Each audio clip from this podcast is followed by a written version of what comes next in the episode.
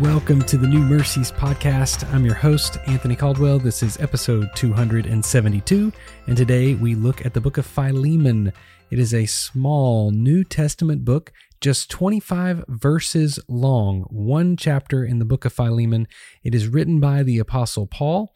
Right now, we are going through a series looking at each book in the New Testament and devoting one episode to each book and giving you an overview as to what's in it. I could probably just read these 25 verses and then close the episode. That would be a few minutes and you could see what's in this book. Instead, I want to kind of give you an understanding of what Paul's doing. First thing we need to know is Paul is writing this letter to Philemon. He is a man living in Colossae. Uh, he wrote this the same time he wrote the book of Colossians and sent the letter at the same time. He wrote this to his brother of the faith in Colossae. And one thing to note, Paul didn't plant the church in Colossae. He was a encourager to that church, but he wasn't one of the planters of that church. You know, we talk about Paul's missionary journeys a lot. I think it's worth noting that he wasn't the one there that planted the church. Now, that church was planted due to some fruit from Paul's ministries and church planting processes.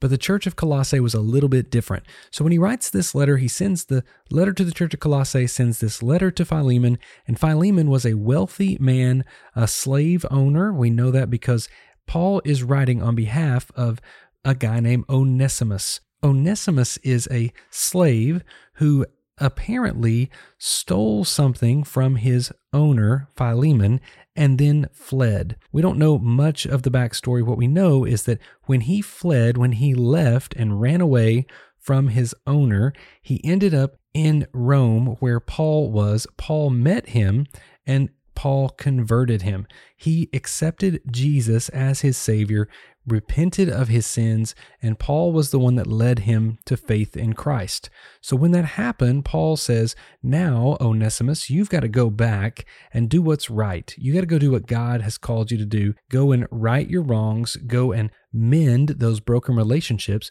do the right thing. So when he sends him back, now Onesimus knows when he gets back, he could be crucified, he could be stoned, he could be killed, he could be fed to the lions. This could be ugly and awful. But in faith, Paul says, I know Philemon. I know that he's a man of great character. I'm going to write a note to him so that he knows you've got my blessing. And Paul, even in this letter, says to Philemon, you know, you owe me one. And so receive this man back, and I'll owe you one.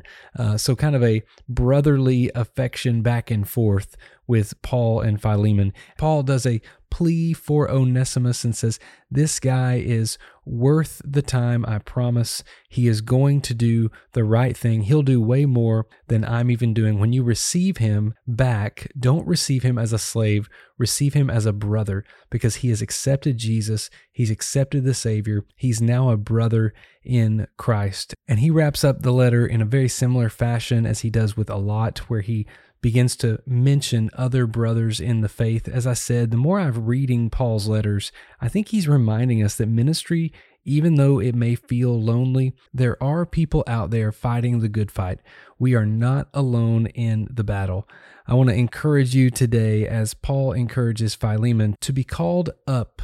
A lot of times we like to call people out. Today, I want you to call people up. Don't just call them out for something they're doing wrong. Don't just call them out for something that they made a mistake on. Rather, let's call them up.